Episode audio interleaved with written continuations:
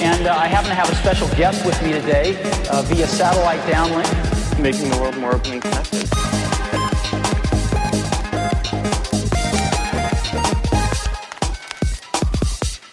Welcome to the Today in Tech History podcast, where you learn about a few tech related events that occurred today, July 26th, from history.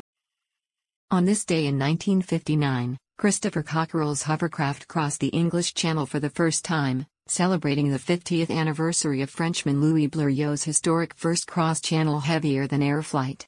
On this day in 1990, Microsoft became the first software company to exceed $1 billion in sales in a single year, reporting revenues of $1.18 billion for fiscal year 1990. On this day in 2010, WikiLeaks published classified documents about the war in Afghanistan, one of the largest leaks in U.S. military history. On this day in 2016, the Solar Impulse 2 landed in Abu Dhabi a year and two days after taking off on a journey to circumnavigate the globe on solar power. Andre Borschberg and Bertrand Piccard alternated flying the plane but still needed rest between legs. The plane itself was capable of flying nonstop. That's a look at tech history for July 26th.